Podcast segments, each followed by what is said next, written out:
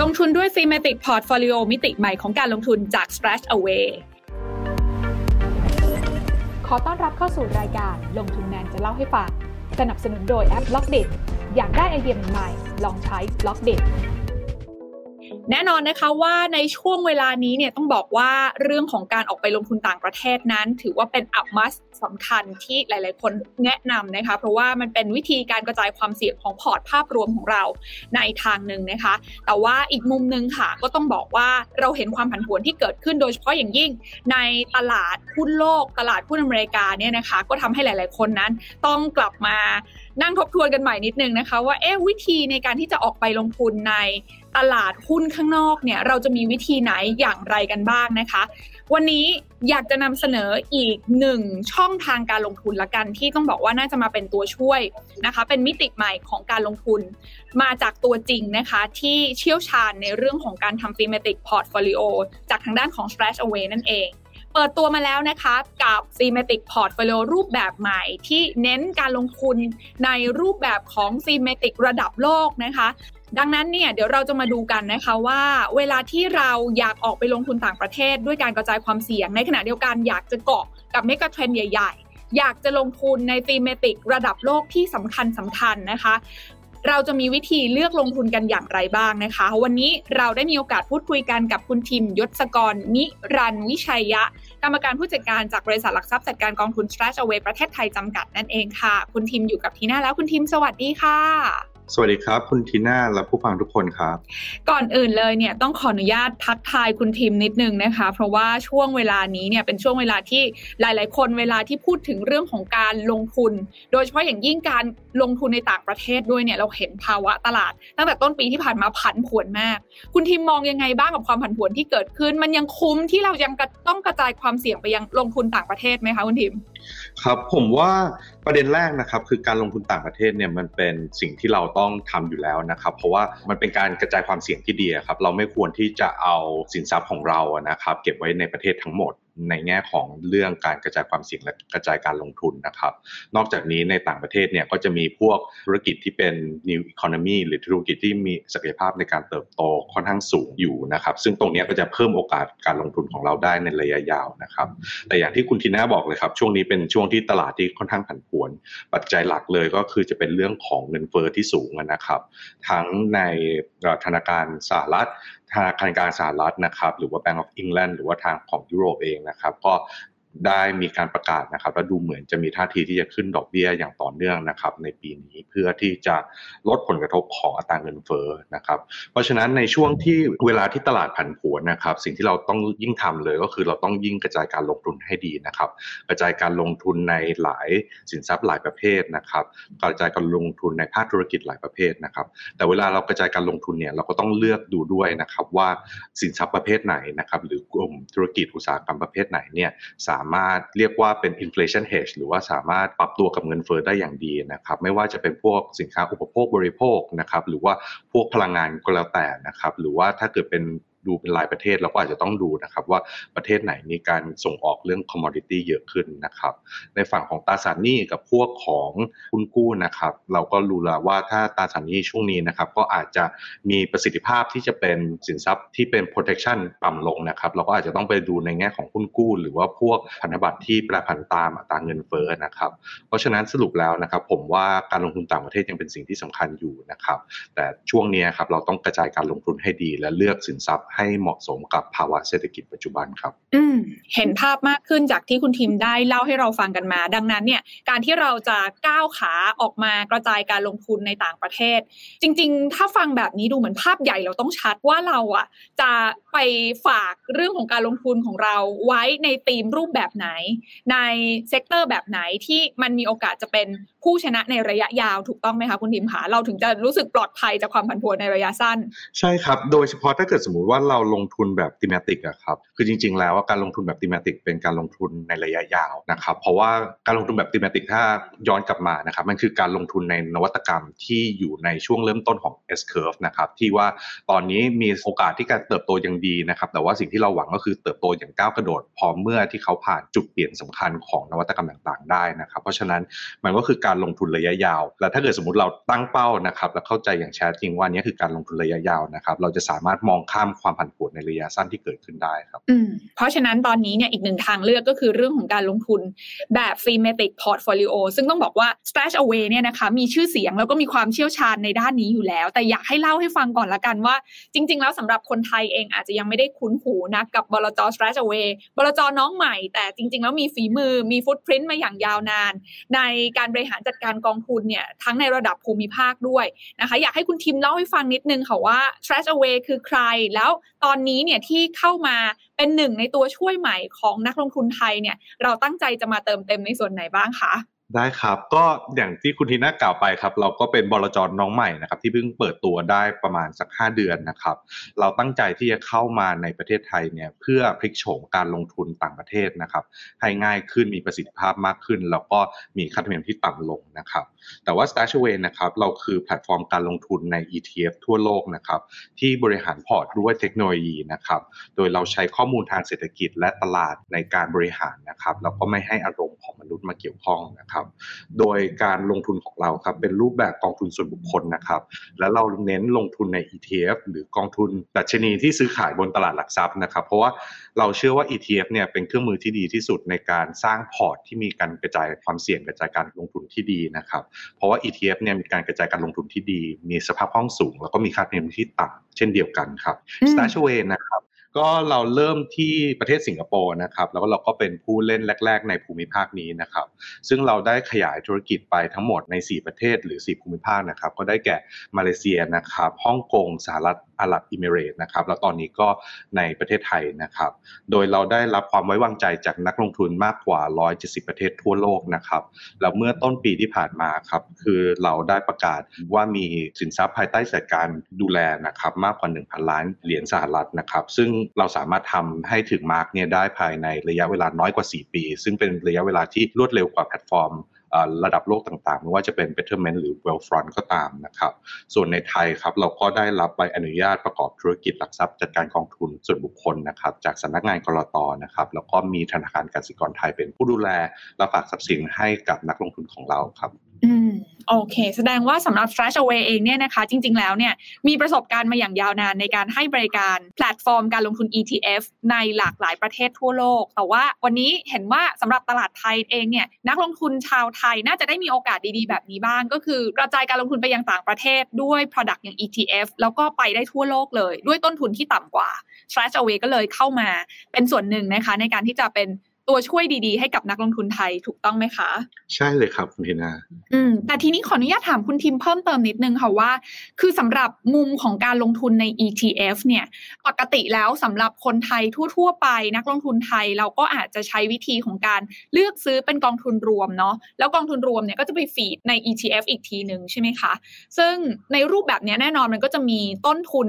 นะคะ ค่าบริหารจัดการที่มันหลายชั้นนิดนึงเพราะว่ามันมีคนดูแลให้เราหลายฝาก แต่ว่าในมุมมองของ Stash Away เองเนี่ยเซอร์วิสนี้ที่เข้ามาให้เราได้ลงทุนตรงเลยกับ ETF เนี่ยนะคะ ไม่ต้องมีตัวกลางเนี่ยรูปแบบมันจะแตกต่าง แล้วมันจะได้ประโยชน์ในระยะยาวยังไงบ้าง มันแตกต่างจากแบบวิธีการลงทุนแบบเดิมๆ ที่นักลงทุนในบ้านเราคุ้นเคยกันยังไงบ้างคะ ได้ครับก็อันแรกเลยนะครับคือเราต้องการให้การลงทุนต่างประเทศด้วย ETF เนี่ยเป็นเรื่องที่ง่ายนะครับทุกอย่างของเรานะครับสามารถจัดการผ่านแอปพลิเคชันของเราได้หมดนะครับสิ่งที่นักลงทุนต้องทำก็คือแค่เลือกนโยบายที่ตัวเองสนใจนะครับแล้วก็ระดับความเสี่ยงที่เหมาะสม หลังจากนั้นนะครับ Stashaway จะคอยเลือก ETF ที่เป็น best in class นะครับแล้วก็คอยจัดพอร์ตให้นักลงทุนนะครับแต่ถ้าเกิดเมื่อมีภาวะเศรษฐกิจเปลี่ยนแปลงไปนะครับ Stashaway ก็จะคอยปรับพอร์ตตามความเหมาะสม แล้วก็จะมีการปรับสมดุลหรือ rebalancing นะครับในทุกๆวันนะครับ อันต่อมานะครับก็คือว่าเราให้ความสำคัญกับเรื่องความเสี่ยงมาก ๆเลยนะครับ เพราะว่าเราเชื่อว่าการบริหารความเสี่ยงที่ดีเนี่ยเป็นปัจจัยสำคัญในการลงทุนให้ประสบความสำเร็จในระยะยาวนะครับ โดยพอร์ตของ Stashaway ทุกพอร์ตนะครับจะถูกกำหนดด้วยค่าความเสี่ยงของเรานะครับที่เรียกว่า Stashaway Risk Index นะครับเพื่อ อะไรก็คือเพื่อให้นักลงทุนนะครับเวลาลงทุนเนี่ยเข้าใจความเสี่ยงที่แท้จริงเลยนะครับว่าการลงทุนนี้เป็นยังไง แล้วก็สามารถกำหนดระดับความเสี่ยงได้แม่นยำมากขึ้นเป็นตัวเลขนะครับ ซึ่งเทคโนโลยีของเราครับก็จะคอยบริหารพอร์ต และก็จะให้มีค่าระดับความเสี่ยงเนี่ยตรงตามที่นักลงทุนเลือกไว้อยู่ตลอดเวลานะครับ เพราะฉะนั้นนักลงทุนเพียงแค่ต้องเลือกระดับความเสี่ยงที่เหมาะสมกับตัวเองอย่างแท้จริงนะครับ แล้วเราก็ความที่เราเป็นเทคโนโลยีคอมพานีนะครับเราก็ต้องการเพิ่มประสิทธิภาพของการลงทุนด้วยเทคโนโลยีและ Data มหาศาลนะครับ โดยเทคโนโลยีกลยุทธ์การลงทุนเราเนี่ยก็จะคอยวิเคราะห์ข้อมูลทางเศรษฐกิจต่างๆนะครับแล้วก็จะคอยปรับ asset allocation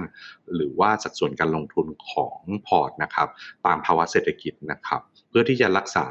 ระดับความเสี่ยงนะครับ แล้วก็ที่จะหาโอกาสในการสร้างผลตอบแทนนะครับ ให้ดีในแต่ละภาวะเศรษฐกิจต่างๆนะครับแล้วนอกจากนี้เราเชื่อว่าการลงทุนนะครับไม่ควรมีข้อจำกัดนะครับก็คือว่า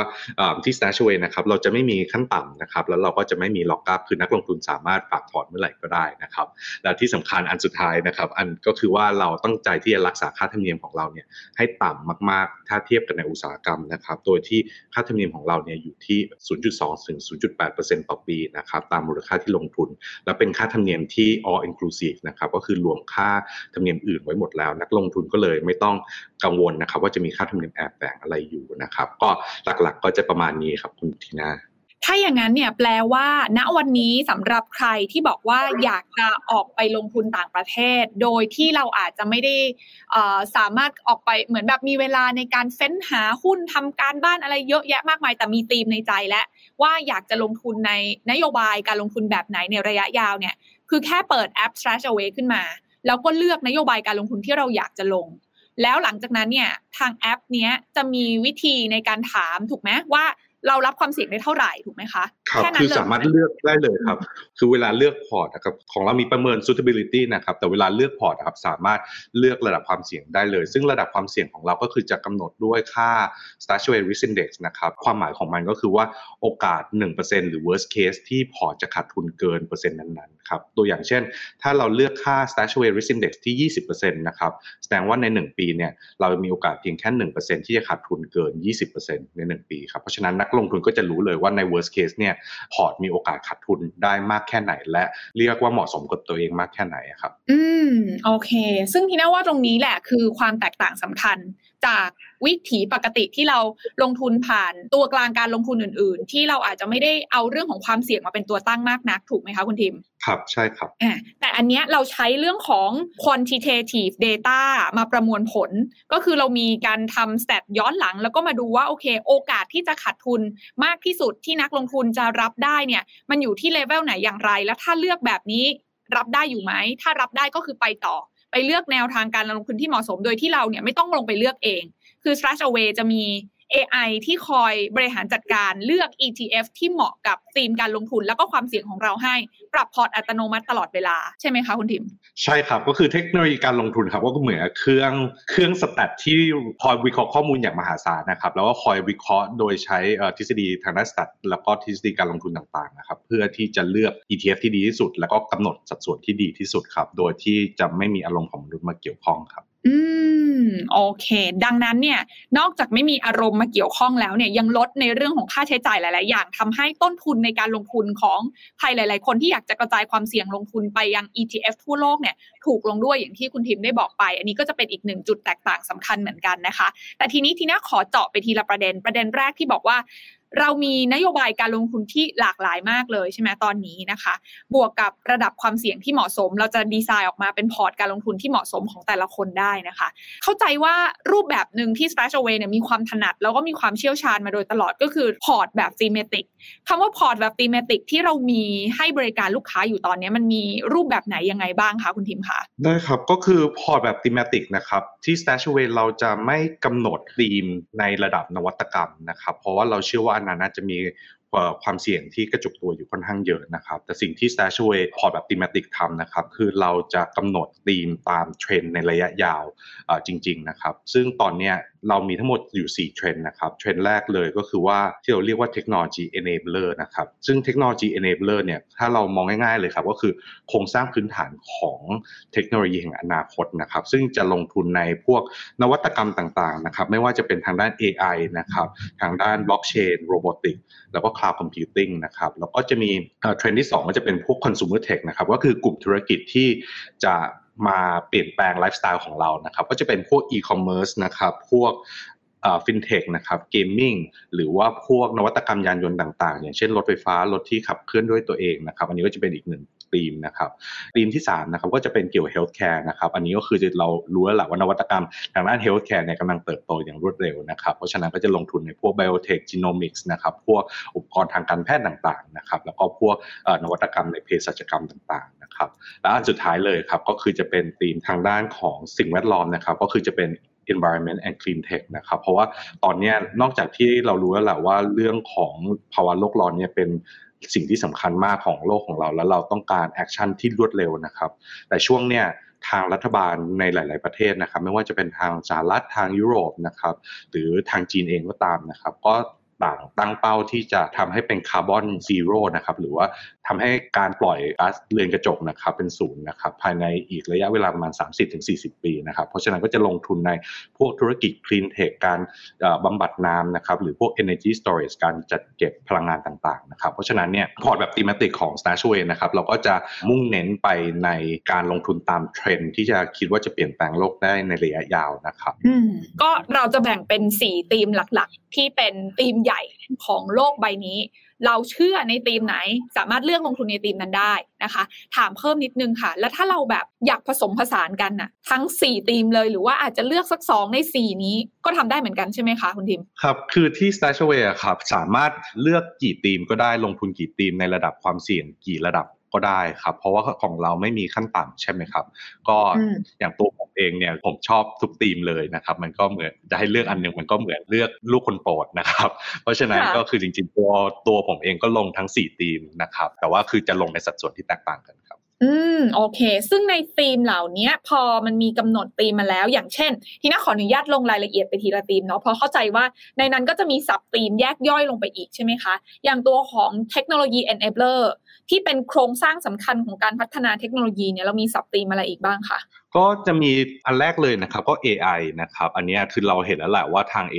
เทคโนโลยี AI เนี่ยมันเข้ามาอยู่ในภาคธุรกิจหลายภาคธุรกิจนะครับทั้งที่เป็นฝั่งคอน sumer หรือว่าเป็นฝั่ง business ก็ตาม แต่ว่าตัวผมเองนะครับเชื่อในศักยภาพของทางด้าน AI ที่เป็น deep learning นะครับที่พยายามที่จะเอา AI มาใช้แทนพฤติกรรมบางอย่าง หรือ judgment บางอย่างของมนุษย์นะครับแล้วก็จะมีการลงทุนในบล็อกเชนนะครับซึ่งจะเป็นอุตสาหกรรมที่มา disrupt เรื่องอุตสาหกรรมทางการเงินนะครับอันนี้เราก็เห็นอยู่แล้วนอกจากคริปโตนะครับมันก็จะสามารถมีศักยภาพเติบโตได้อีกเยอะเลยนะครับ sub ธีมที่3นะครับก็คือจะเป็น robotic นะครับซึ่ง robotic เนี่ยก็จะไปช่วยในภาคอุตสาหกรรมมากมายนะครับไม่ว่าอย่างเช่นรถเทสลาตอนนี้ก็ใช้หุ่นยนต์นะครับในการผลิตมากมาย แต่ตรงนี้ครับมันจะมีศักยภาพในหุ่นยนต์ประเภท collaborative robot นะครับก็คือหุ่นยนต์ที่จะ เหมือนกับทำงานร่วมกันกับมนุษย์นะครับเพื่อผลิตต่างๆ ซึ่งตรงนี้ผมมองว่ามีศักยภาพเติบโตอีกเยอะมากๆนะครับแล้วอีก2สับตีมนะครับก็จะเป็นทางด้าน cloud computing กับ semiconductor นะครับซึ่งคุณทิน่าก็น่าทราบดีครับว่า 2 อันนี้มันคือเรียกว่ารากฐานของทุกอย่างเลยนะครับที่เราใช้นะครับ semiconductor chip เนี่ยอยู่ในเกือบทุกอย่างเลยนะครับแล้วธุรกิจออนไลน์ทุกอย่างก็ใช้ cloud ค่อนข้างเยอะนะครับซึ่งโอกาสตรงนี้มันมีเยอะเลย เพราะว่าจากที่เราได้เห็นนะครับในช่วงโควิดเนี่ยมันเป็นช่วงที่หลายบริษัทัทได้เริ่มทำ digital transformation นะครับแต่ว่าจริงๆแล้ว digital transformation เนี่ยมันยังเกิดขึ้นเพียงแค่บางอุตสาหกรรม แล้วบางอุตสาหกรรมเนี่ยยังเป็นจุดเริ่มต้น เพราะฉะนั้น ถ้าอุตสาหกรรมเริ่มทำ digital transformation มากขึ้นนะครับ สิ่งเหล่านี้จะมีความต้องการมากขึ้นเยอะเลยนะครับ แล้วเราก็ใกล้แล้วที่จะเข้าสู่ช่วงที่เราเรียกว่าการปฏิวัติอุตสาหกรรมครั้งที่ 4 นะครับ หรือว่า fourth industrial revolution นะครับ ซึ่งตรงนี้ทางจีนน่าจะเป็นผู้นำในการสร้างการเปลี่ยนแปลงนี้นะครับ แล้วการเปลี่ยนแปลงเนี่ยจำเป็นที่จะต้องใช้เทคโนโลยีโครงสร้างพื้นฐานอีกมากมายเลยนะครับ เพราะฉะนั้นเราก็เลยมองว่าอันนี้จะเป็นเทรนด์ที่สำคัญที่เกิดขึ้นในช่วงนี้นะครับอื มโอเค นี่คือสับฟิล์มแรกของตัวเทคโนโลยี enabler ถูกไหมคะใช่ครับ สรุปง่ายๆก็คือจะมี AI นะครับ มีบล็อกเชน มี robotics นะครับ มี Cloud Computing แล้วก็มีเซมิคอนดักเตอร์ครับ ซึ่งในความหมายของการลงทุนในธีมเทคโนโลยี enabler เนี่ย หมายความว่าเราจะได้ลงทุนใน sub ธีมพวกนี้ทั้งหมด ใช่ครับ แล้วก็การกำหนดสัดส่วนของ sub ธีมอะไรเงี้ยครับ ก็คือจะใช้เทคโนโลยีการลงทุนของเรานะครับ ที่คอย จัดสัดส่วนที่ลงตัวที่สุดครับเพราะฉะนั้นนักลงทุนไม่ต้องมานั่ง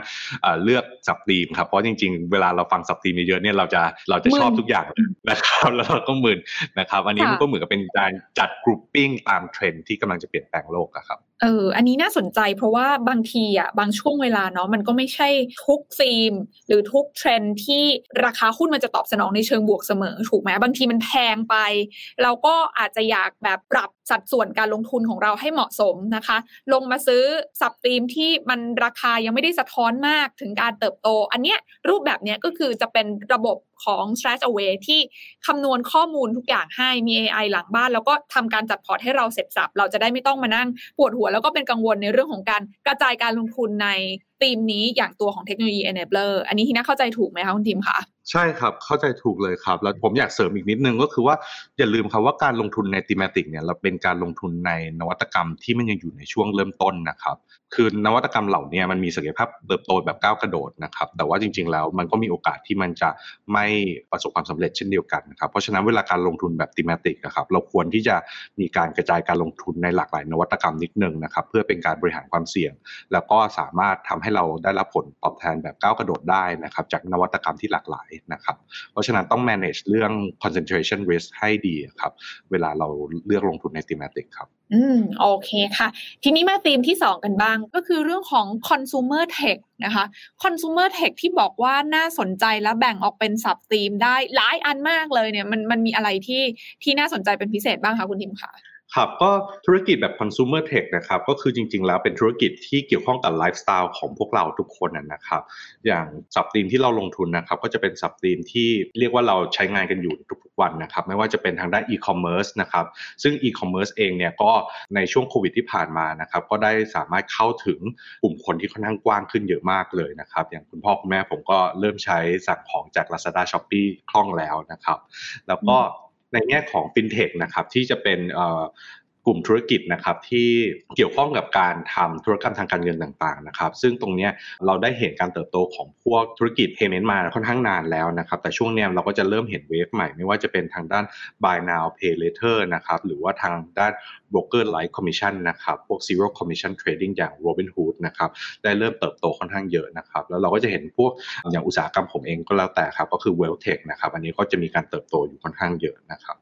นอกจากนั้นครับเราก็จะลงทุนใน sub-theme ที่เป็น gaming นะครับ gaming และ e-sport ต่างๆนะครับแล้วก็นวัตกรรมทางยานยนต์นะครับแล้วก็โซเชียลมีเดียรวมถึงพวกบริษัทอินเทอร์เน็ตต่างๆนะครับก็เรียกว่าเป็นกลุ่มธุรกิจที่มาเปลี่ยนแปลงไลฟ์สไตล์ของพวกเรานะครับตัวหนึ่งที่น่าสนใจมากๆครับ ก็คือในแง่ของเอ่อ EV นะครับหรือว่ารถยนต์ไฟฟ้านะครับซึ่งรถยนต์ไฟฟ้าเนี่ยครับกำลังใกล้จะถึงจุดเปลี่ยนสำคัญหรือที่เราเรียกว่า inflection point นะครับเพราะว่าในช่วง 10 ปีที่ผ่านมานะครับตัวต้นทุนของแบตเตอรี่เนี่ยได้ลดลงอย่างมหาศาลเลยนะครับจนทำให้ตอนนี้รถยนต์ไฟฟ้านะครับมีราคาใกล้เคียงกับรถยนต์ที่ขับเคลื่อนด้วยน้ำมันแล้วนะครับโดยปี ที่แล้วนะครับยอดขายของรถไฟฟ้านะครับได้เติบโตมากถึง 40%นะครับแต่ถ้าเราลองดูสัดส่วนของรถยนต์ไฟฟ้ากับรถยนต์ขับเคลื่อนน้ำมันนะครับรถยนต์ไฟฟ้าจริงๆยังอยู่แค่ประมาณ 5%นะครับแต่ว่าด้วยแรงผลักดันจากภาครัฐนะครับแล้วก็พวก infrastructure ต่างๆนะครับโครงสร้างต่างๆ ไม่ว่าจะเป็นที่ชาร์จอะไรเงี้ยเริ่มมีมากขึ้นนะครับมีคนใช้มากขึ้นนะครับเราก็คิดว่ากำลังจะเกิด network effect ที่ทำให้การใช้งานของรถไฟฟ้าเนี่ยก้าวกระโดด อย่างรวดเร็วในอีกไม่กี่ปีที่กำลังจะมานะครับส่วนบริษัทที่เราลงทุนในพวกกลุ่มนี้ก็จะเป็นบริษัท ชั้นนำเลยนะครับ ไม่ว่าจะเป็น Alphabet Spotify นะครับ Apple Amazon C Group หรือ Tesla อะไรก็ตามนะครับ ก็คือเป็นธีมหนึ่งที่ตัวผมเองก็ให้ความสนใจมาก ๆ เหมือนกันครับดังนั้นเนี่ย consumer tech คืออะไรก็ตามอะที่เราใช้ถูกไหมคะ ที่ทำให้ชีวิตเราดีขึ้น ก็จะสามารถเลือกลงทุนได้หมด ซึ่งเรา มันเยอะมากนะ ทุกวันนี้เพราะว่าเทคโนโลยีมันเยอะมากใช่ไหมคะ ก็ไม่ได้จำเป็นต้องลงไปเลือกเอง ก็ลงผ่าน ETF ที่ทาง s t r a t e w a y มีเทคโนโลยีในการคัดสรรมาให้นี่แหละนะคะกับธีม consumer tech นั่นเองนะคะ ทีนี้ธีมที่ 3 ค่ะ ที่บอกว่าเน้นเรื่องของ healthcare นะคะ healthcare ตอนนี้เนี่ยมันก็มีสับธีมที่เกี่ยวเนื่องกับเทคโนโลยีเยอะแยะมากมายเลย รวมถึงอันที่ไม่เกี่ยวด้วย เวลาที่ทาง s t r a t a w a y เลือก ETF ภายใต้ธีมนี้มาเนี่ยเราเรามีวิธีในการเลือกยังไงคะก็ ของ s t a s h w a y นะครับเราก็คือจะกำหนดตามสับตีมเหมือนกันนะครับเราก็พยายามหาสับตีมที่เรียกว่ามีศักยภาพในการเติบโตนะครับซึ่ง sub-theme ที่เราลงทุนก็จะเป็นพวก biotech กับ genomics นะครับซึ่งอันนี้ก็จะเป็นนวัตกรรมเกี่ยวกับการแพทย์เลยนะครับแล้วก็นอกจากนั้นนะครับก็จะเป็นพวกอุปกรณ์ทางการแพทย์นะครับเดี๋ยวนี้เราเห็นวิวัฒนาการในอุปกรณ์ทางการแพทย์ทั้งฝั่งคอน sumer นะครับก็คือว่าเรามี gadget ต่างๆ ที่คอยช่วยดูแลสุขภาพของคนให้ดีขึ้นนะครับในหลายโรคเลย แต่ว่ามันก็จะมีโอกาสทางด้านของที่เป็นเป็นอุปกรณ์ของทางด้านของหมอนะครับ ไม่ว่าจะเป็นการใช้ 3D printing ในการสร้างอวัยวะต่างๆนะครับ หรือว่าการใช้หุ่นยนต์นะครับ มาช่วยในการผ่าตัดหรืออะไร ก็จะมีโอกาสในการเติบโตตรงนี้ค่อนข้างสูงนะครับ แล้วก็จะเป็นต่อมาก็จะเป็นพวกนวัตกรรมทางด้านเภสัชกรรมต่างๆนะครับไม่ว่าจะเป็นวัคซีนอะไรที่เราเห็นใหม่ๆนะครับ เพราะฉะนั้นเรามองว่า 4 สับตีมนี้แหละครับจะเป็นกำลังสำคัญในการขับเคลื่อนนวัตกรรมในวงการทางการแพทย์นะครับ ซึ่งตัวหนึ่งที่น่าสนใจมากก็คือตัว genomics นะครับ ซึ่ง genomics นะครับจริงๆแล้วเป็นเทคโนโลยีโครงสร้างพื้นฐานที่ทำให้เราสามารถพัฒนาวัคซีนที่สู้กับโคโรนาไวรัสนะครับได้ภายใน 41 วัน นะครับซึ่ง genomics เนี่ยแต่ก่อนนะครับการที่เราจะทำ genome sequencing หรือการดัดแปลงพันธุกรรมนะครับค่าใช้จ่ายมันอยู่ที่ 100 ล้านเหรียญนะครับแต่ตอนนี้ครับการที่เราทำตัว genome sequencing ครับได้ลดลงมาเหลือเพียงแค่ 100 เหรียญนะครับเพราะฉะนั้นมันลดลงอย่างมหาศาลเลย เพราะฉะนั้นเนี่ยตัวผมเองนะครับก็คือจะเชื่อในธีมของ genomics ค่อนข้างเยอะนะครับแล้วก็มองว่ามันมีศักยภาพที่จะเปลี่ยนแปลงการรักษามนุษย์ของเราได้เยอะครับ น่าสนใจมากนะคะสำหรับใครที่เชื่อในเรื่องของนวัตกรรมทางการแพทย์เนาะแล้วก็เรื่องของ health tech ทั้งหลายอย่างที่ คุณทิมได้บอกไปจริง ๆ แล้วคำว่า health tech อะมันอาจจะไม่ได้อยู่ในรูปของซอฟต์แวร์อย่างเดียว มันเป็นฮาร์ดแวร์ก็ได้เหมือนกัน มันเป็นเรื่องของนวัตกรรมที่อยู่ในเรื่อง genomics เรื่องของเอาโอ้ยได้อีกเยอะแยะมากมายเลย ที่มันยังมีความต้องการอีกเยอะมากหลังจากนี้ถูกไหมคะคุณทิม ใช่ครับ และอีกอย่างนะเพนพอยต์ของธีมนี้ต้องบอกว่าเลือกยากมาก เพราะว่าเราไม่ค่อยเข้าใจ ใช่ไหมคะใช่ใช่ครับเออเพราะฉะนั้นแบบ ไม่รู้ว่าเอ๊ะโอ้โห ใครจะได้เพเทนต์หรือว่าใครจะ develop อันไหนอย่างไรเนี่ย อันนี้เราอาจจะต้องเนี่ย ETF น่าจะเป็นคำตอบที่ดีใน solution นี้นะคะ ใช่ครับ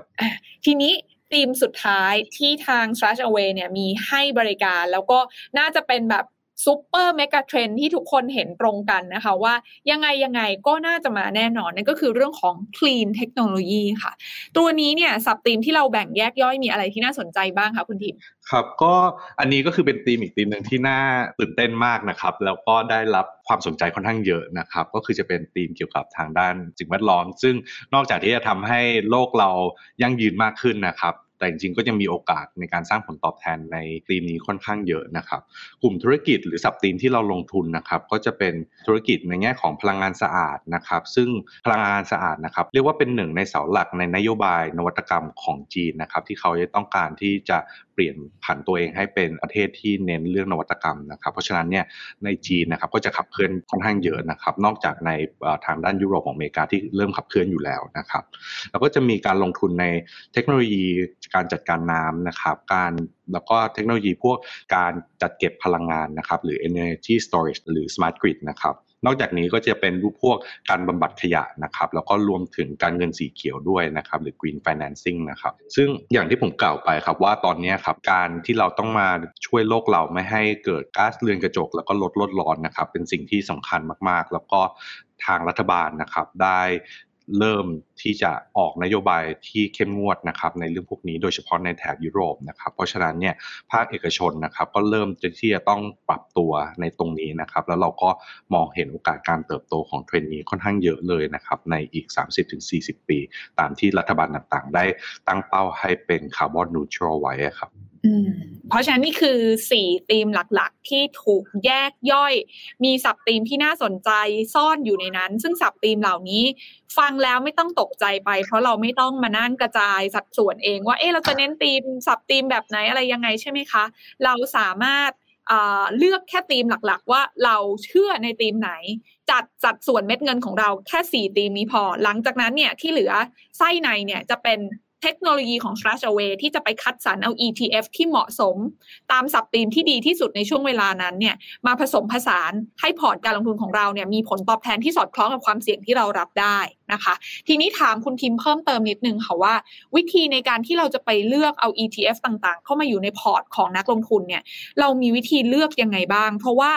ETF ในกรณีของ sub-theme เหล่านี้ที่คุณทิมเล่ามาให้ฟังเมื่อสักครู่อะถ้าใครได้เคยตามดูตลาดก็จะรู้ว่ามันมีเยอะมากเลยนะคะ มันมีหลายตัวมากแล้วมันคนส่วนใหญ่ก็จะงงว่า เอ๊ะ แล้วมันแตกต่างกันยังไงนะ แล้ววิธีในการที่เราจะต้องเลือก ETF ตัวไหนเข้ามาในพอร์ตเนี่ย จริง ๆ แล้วหลักการหรือเทคโนโลยีของ s h a r g e w a y เองเราทำงานยังไงในการคัดสรรอย่างนี้คะครับก็เราดูนะครับว่า sub-theme ต่างๆเนี่ยครับอันไหนที่มีศักยภาพในการส่งเสริมเทรนด์นี้มากที่สุดนะครับ แล้วเราก็เหมือนกับเลือกสับดีมก่อนนะครับ โดยดูจากข้อมูลทางเศรษฐกิจนะครับรวมถึงคุยกับทางเอ็กซ์เพรสต่างๆ เพื่อเลือกสับดีมต่างๆ แต่ว่าถ้าคุณทีน่าเห็นเนี่ยสับดีมที่เราเลือกจะค่อนข้างกว้างนะครับ เพราะว่าเราจะเน้นการกระจายการลงทุนค่อนข้างเยอะนะครับพอเลือกสับดีมเสร็จแล้วครับสิ่งที่เราเลือกต่อมาก็คือเราเลือก best in class ETF นะครับ โดยที่เวลาเราเลือก ETF เนี่ยเราก็นอกจากที่เราต้องดูทางด้านของสภาพคล่องพวก tracking error ต่างๆ นะครับ เราก็ต้องดูด้วยครับวิเคราะห์ถึงผู้จัดการกองทุน ETF ครับ เพราะว่าการลงทุนใน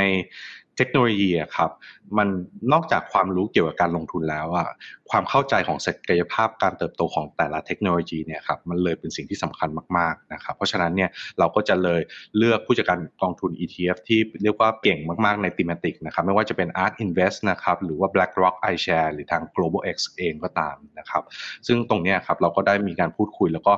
วิเคราะห์ความสามารถเขา ค่อนข้างเยอะนะครับ หลังจากนั้นครับพอเราได้ทางด้าน ETF ที่มาอยู่ใน Universe แล้วครับคราวนี้เทคโนโลยีของเราก็จะคอยจัดสัดส่วนและเลือก ETF ที่เหมาะสมที่สุดตามค่าตามข้อมูลทางเศรษฐกิจและตลาดในปัจจุบันนะครับ เพื่อที่จะให้มันเหมาะสมกับภาวะเศรษฐกิจที่เกิดขึ้นในช่วงนี้ครับอืมจะเห็นว่าวิธีในการเลือกสรร ETF มาอยู่ในพอร์ตของลูกค้าหรือนักลงทุนแต่ละคนที่อยากจะกระจายการลงทุนไปยังตลาดทั่วโลกเนี่ย มีทั้งเชิงคุณภาพที่ทาง s t r a t e w a y อย่างคุณทีมได้บอกว่า เข้าไปดูด้วยว่า ETF แต่ละตัวตัวไหนที่เป็น base in class ในสับตีมนั้นๆคำว่า base in class ก็คือต้องเข้าไปดูผู้จัดการกองทุน ETF นั้นๆด้วย ไม่ใช่แค่ว่าเชื่อในตีมอย่างเดียว แต่คนที่จะเลือกหุ้นมาอยู่ในตะกร้า ETF นั้นน่ะ ก็ต้องมีศักยภาพนะคะ แล้วก็มีความเชี่ยวชาญเฉพาะตัวด้วยใช่ไหมคะคุณทิมขาใช่ครับอืมแล้วนอกจากนั้นเราค่อยเอามาประกบกับเรื่องของเทคโนโลยีของ s t r a t e w a y ในการที่จะจับจังหวะนะคะ แล้วก็จัดสรรน้ำหนักการลงทุนตามภาวะตลาดให้เหมาะสมนะคะ ซึ่งก็จะถามต่อเนื่องเลยว่า แน่นอนว่าช่วงเวลานี้เนี่ย หลายคนเนี่ยมี question mark ตัวเบ้อเร่อเลยค่ะ คุณทิมว่าตลาดหุ้นโดยเฉพาะอย่างยิ่งนะ ในฝั่งของอเมริกา ซึ่งก็เป็นเป็นตลาดที่น่าจะมี ETF เข้าไป list อยู่ค่อนข้างเยอะมากเนี่ย มันผันผวนมากเลยนะคะ การที่เราจะเลือกลงทุนในรูปแบบของ thematic นะคะ ผ่านการลงทุนใน ETF ทั่วโลกแบบนี้ในช่วงเวลาเนี้ยมันมันมันมีความเสี่ยงเพิ่มขึ้นหรือเปล่า และทาง s t r a t e w a y เองเนี่ยมีวิธีในการบริหารจัดการความเสี่ยงที่เพิ่มขึ้นตรงนี้ยังไงบ้างคะคุณทิมครับก็อีกจุดหนึ่งเลยนะครับ ที่เรียกว่าเป็นจุดเด่นของ thematic portfolio ของเรานะครับ ก็คือการที่เราเน้นการบริหารความเสี่ยงนะครับแล้วก็มีระดับความเสี่ยงให้นักลงทุนเลือกหลากหลายนะครับมากถึง 7 ระดับ เพราะฉะนั้นเนี่ยระดับความเสี่ยงต่างๆ ก็จะเหมาะสมกับ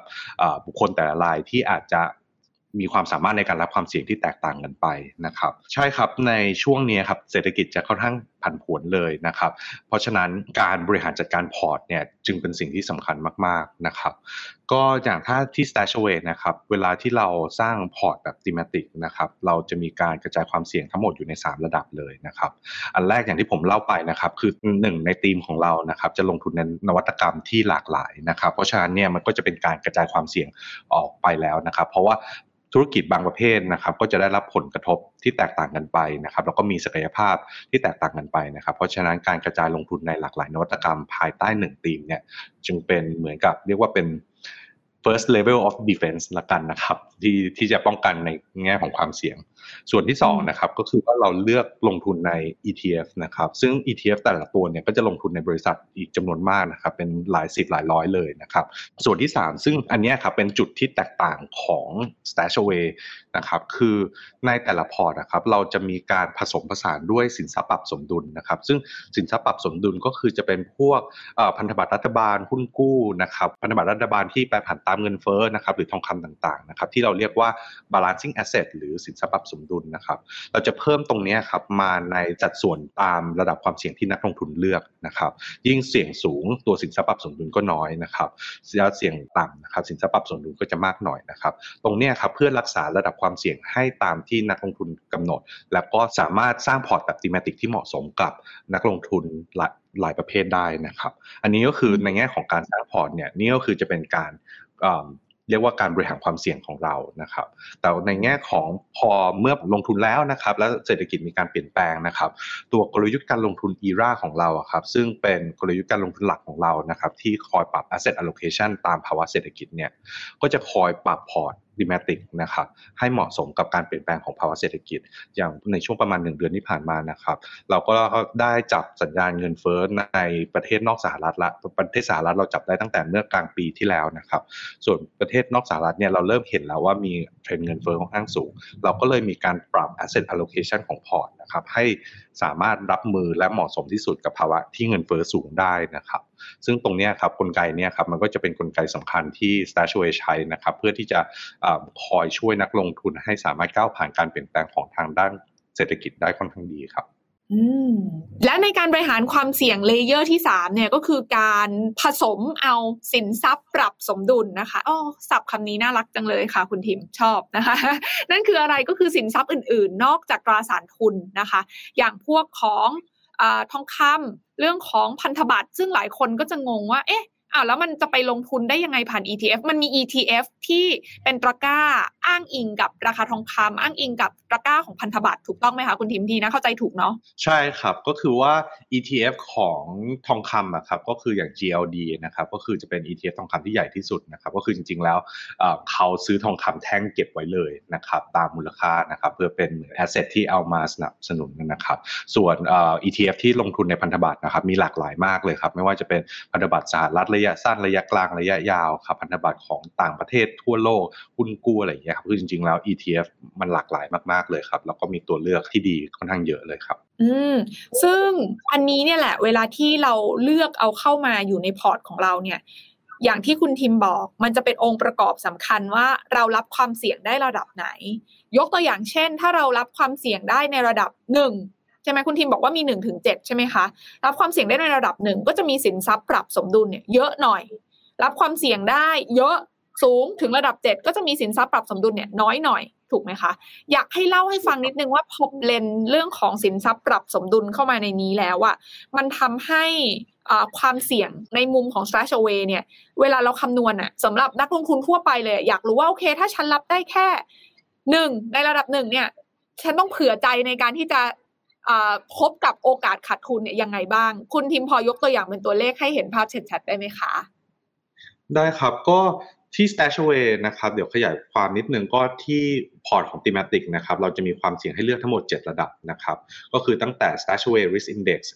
20%จนถึง 45%นะครับ ความหมายของ statuary risk Index นะครับ ผมจะพยายามอธิบายเข้าใจง่ายที่สุดนะครับ ก็คือว่าสมมติเราเลือก StashAway Risk Index ที่ 20%ซึ่งเป็นตัวที่ต่ำที่สุดนะครับ เราสามารถมั่นใจได้ถึง 99%นะครับว่าพอร์ตจะไม่ลดลงต่ำกว่า 20%นะครับ เช่นเดียวกันครับว่าถ้าเราเลือกตัว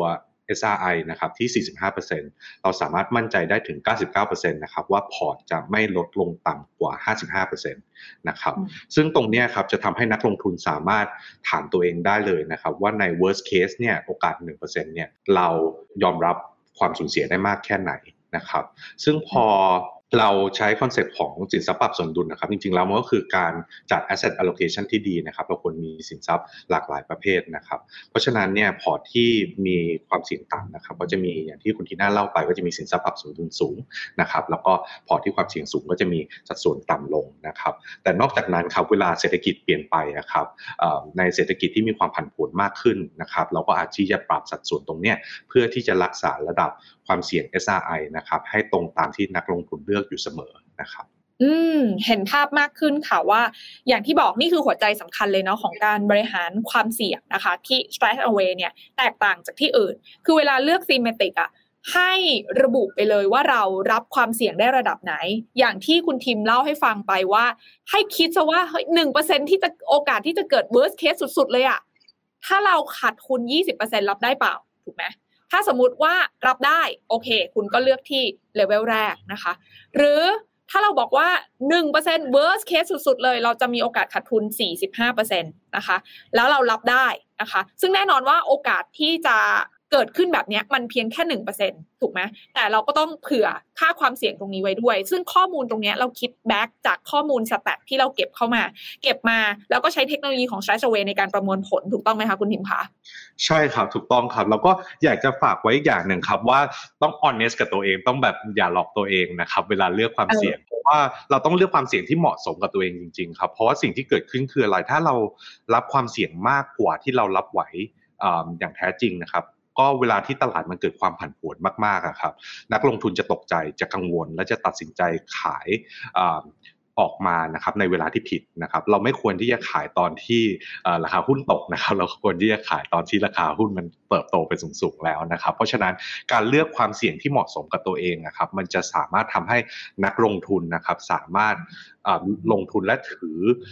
การลงทุนแบบดิมติกเนี่ยได้ในระยะยาว และสามารถได้ศักยภาพในการเติบโตในระยะยาวนะครับ แล้วก็การที่เราทำแบบนี้ครับก็คือว่ามันก็จะทำให้คนที่มีความสามารถในรับความเสี่ยงเนี่ยที่แตกต่างกันไปนะครับ สามารถลงทุนแบบดิมติกได้นะครับ โดยที่ไม่ต้องยอมรับความเสี่ยงตัวเองครับเออแอบเห็นด้วยกับคุณทิมเนาะเพราะว่าปกติอะเวลาที่เราฟังเรื่องของการลงทุนน่ะคนส่วนใหญ่จะเอาเรื่องของผลตอบแทนนำ ถูกไหมคะคุณทิมว่า มีโอกาสได้ผลตอบแทนเท่านี้เท่านี้เท่านี้อะไรอย่างเงี้ยแต่คนส่วนใหญ่ลืมนึกว่าแล้วขาของความเสี่ยงล่ะมันเป็นเท่าไหร่ stretch away ให้คิดเรื่องนี้ต้องแต่ต้นเลย ตอนเลือกเพราะมันจะทำให้เราอะอยู่กับการลงทุน ในช่วงเวลาที่ผันผวนได้เป็นอย่างดี แล้วก็มีโอกาส การลงทุนระยะยาวนะคะ ในการเก็บเกี่ยวผลประโยชน์ที่จะเกิดขึ้นจากตีเมติกที่เรามองในภาพใหญ่ไว้อะได้ดีกว่าถูกไหมคุณทิมถ้าทีน่าฟังแบบนี้ ใช่ครับอืมทีนี้อีกขาหนึ่งที่คุณทิมเล่าให้ฟังเมื่อสักครู่นะคะ นอกเหนือจากตัวของพอร์ตโฟลิโอที่เราดีไซน์มาในการบริหารจัดการความเสี่ยงใน3 layer แล้ว อีกขาหนึ่งก็คือ StashAway จะมีเทคโนโลยีในการประมวลผลข้อมูลเยอะแยะมากมาย แล้วก็เอามาตีความนะคะ เป็นโอกาสการลงทุนในแต่ละช่วงเวลาอย่างเช่น เรื่องที่ผ่านมา อัตราเงินเฟ้อเพิ่มขึ้นเราต้องมีการปรับพอร์ตกันยังไง ซึ่งอันนี้มันเป็นข้อมูลหลังบ้านเป็นเทคโนโลยีเฉพาะตัวของ s t r a t e g y ที่เราใช้มานานแล้วใช่ไหมคะคุณทิมคะใช่ครับ ตัวเทคโนโลยีที่พูดถึงก็คือจะเป็นเทคโนโลยี ERAA นะครับหรือว่าชื่อว่าชื่อเต็มๆก็คือ Economic Regime Based Asset Allocation นะครับซึ่งตัว ERA ครับก็คือจะคอยวิเคราะห์ข้อมูลทางเศรษฐกิจต่างๆนะครับแล้วก็จะ ปรับพอร์ตให้เหมาะสมตามภาวะเศรษฐกิจนะครับ โดยเราจะแบ่งภาวะเศรษฐกิจเป็นทั้งหมด 4 แบบนะครับ ก็คืออัตราเติบโตสูงนะครับ แล้วก็เงินเฟ้อต่ำ อัตราเติบโตสูง เงินเฟ้อสูง อัตราเติบโตต่ำ เงินเฟ้อต่ำ อัตราเงินเติบโตต่ำเงินเฟ้อสูงนะครับก็คือจะเป็น 4 ภาวะเศรษฐกิจ แล้วเราก็จะมีลักษณะของเป็น all weather strategy ด้วยนะครับเมื่อสัญญาณทางเศรษฐกิจเนี่ยมันมีความไม่ชัดเจนนะครับเราก็จะปรับกลยุทธ์มาเป็น all weather นะครับแต่นอกเหนือจากนี้ครับมันก็จะมีการวิเคราะห์ technical analysis ต่างๆนะครับเพื่อคอยดูว่า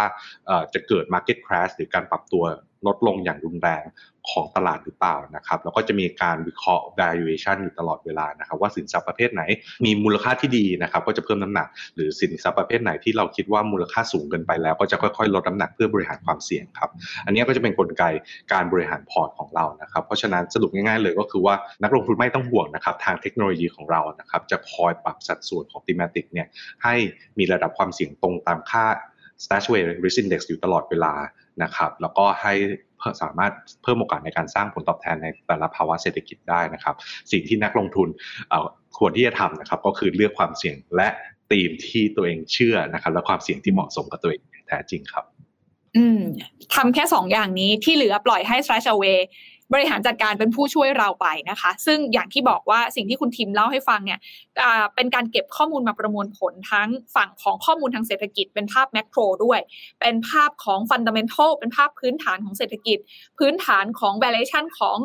ETF ต่างๆ ที่เหมาะสม sector ต่างๆ ที่เหมาะสมรวมไปถึงเรื่องของเทคนิคด้วย คือทุกอย่างทั้งหมดทั้งมวลเนี้ยถ้าให้เราหาเองแล้วเราไม่ได้มีเวลาลงลึกจริงๆอะเราอาจจะเก็บข้อมูลเหล่านี้ได้ไม่หมดประมวลผลได้ ไม่ได้มีประสิทธิภาพเพียงพอก็ใช้เทคโนโลยีเหล่านี้แหละมาเป็นตัวช่วยเรานะคะ ซึ่งทั้งหมดทั้งมวลตรงนี้ เชื่อว่าหลายคนฟังแล้วก็บอกว่าโอ้ดีจังเลยอะอยากมีผู้ช่วยแบบนี้มานานแล้วนะคะ แต่ประเด็นก็คือว่าใครที่จะมีโอกาสนะคะ ลงทุนในลักษณะนี้ได้บ้างนะคะ ค่าธรรมเนียมในการบริหารจัดการต่อปีเนี่ยแพงไหมนะคะ ซึ่งจริงคุณทีมแอบบอกแล้วว่าจริงๆค่าธรรมเนียมไม่แพงเลยอะให้เล่าให้ฟังอีกทีละกันว่า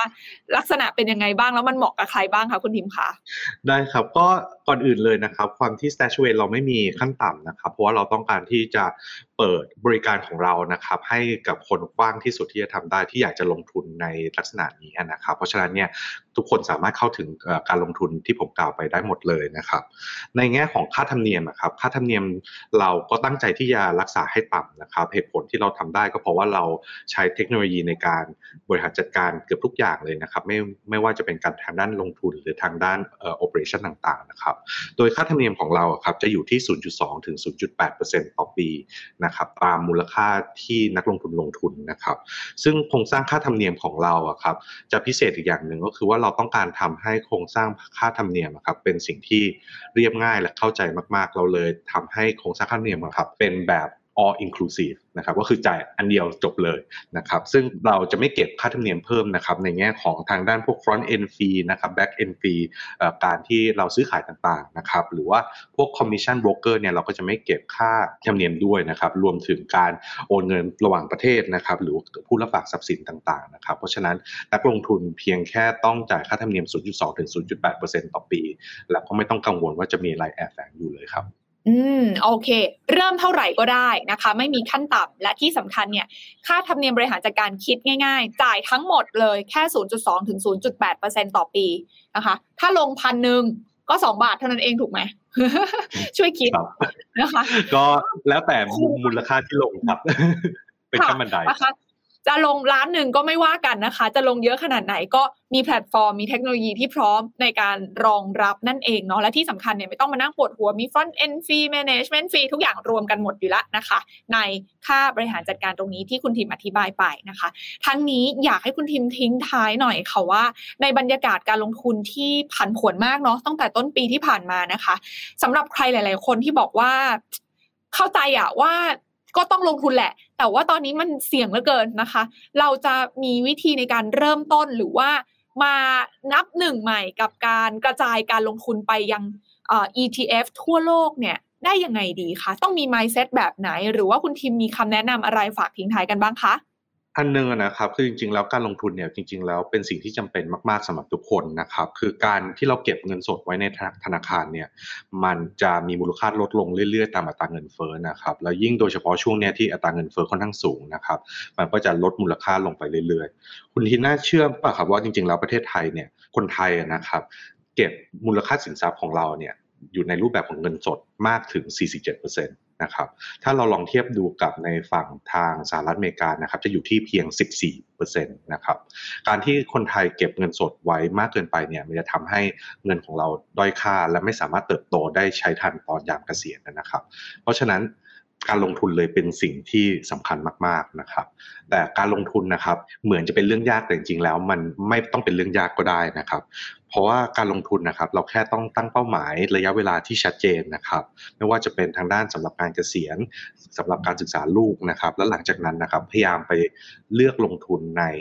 พอร์ตที่มีการกระจายความเสี่ยง กระจายการลงทุนที่ดีนะครับอย่างนอกจากพอร์ตแบบ thematic StashAway ก็จะมีพอร์ต global allocation นะครับซึ่งอันนี้เป็นพอร์ตที่เหมาะสมสำหรับช่วงเริ่มต้นเลยนะครับก็คือจะมีการกระจายความเสี่ยงในสินทรัพย์ทั่วโลกเลยนะครับแล้วก็มีการบริหารความเสี่ยงที่ดีนะครับแล้วหลังจากนั้นครับเลือกระดับความเสี่ยงที่เหมาะสมกับตัวเอง อย่างถ้าเกิดสมมติเราเก็บเงินสดไว้เยอะอยู่แล้ว เราอาจจะเริ่มที่ความเสี่ยงต่ำก่อนก็ได้นะครับที่เหมาะกับตัวเองจริงๆนะครับแล้วหลังจากนั้นนะครับก็ค่อย ๆ ฝากเงินเข้าไป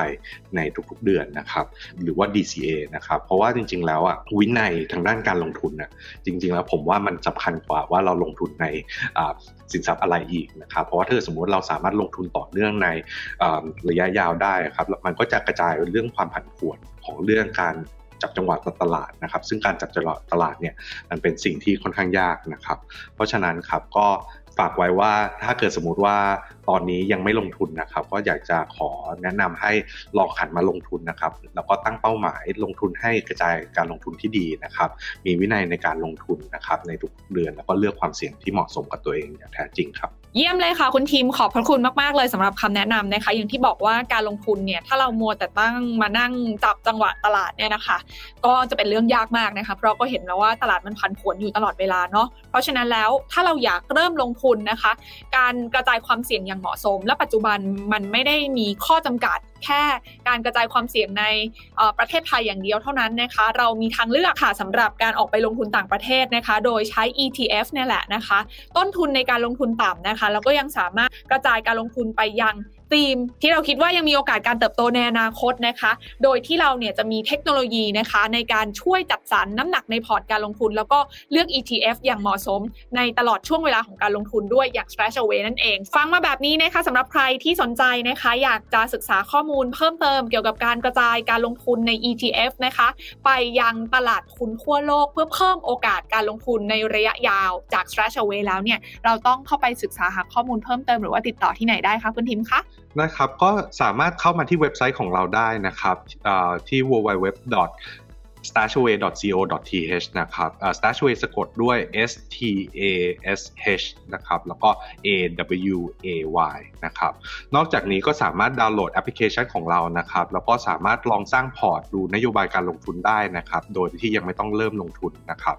นอกจากนี้ครับ ถ้ามีคำถามนะครับ ก็สามารถติดต่อเราได้ที่เบอร์ 02 821 6888 นะครับ หรือ Line at stashaway นะครับ โดยทีมงานบริการลูกค้าของเราครับร้อมที่จะคอยตอบทุกคำถามที่นักลงทุนมีเสมอนะครับได้เลยค่ะ วันนี้ขอบพระคุณคุณทีมมาก ๆ นะคะ มีโอกาสแล้วเดี๋ยวจะเชิญมาให้คำแนะนำดีๆ กับนักลงทุนกันใหม่นะคะ ขอบพระคุณมากเลยค่ะ คุณทีมขอบคุณครับคุณทีน่าการลงทุนในความรู้ไม่มีความเสี่ยง ผู้ลงทุนควรกดติดตามลงทุนแมนได้ในทุกช่องทาง เริ่มจาก Subscribe และกดกระดิ่งช่อง YouTube ของลงทุนแมนไว้ ตอนนี้เลย Música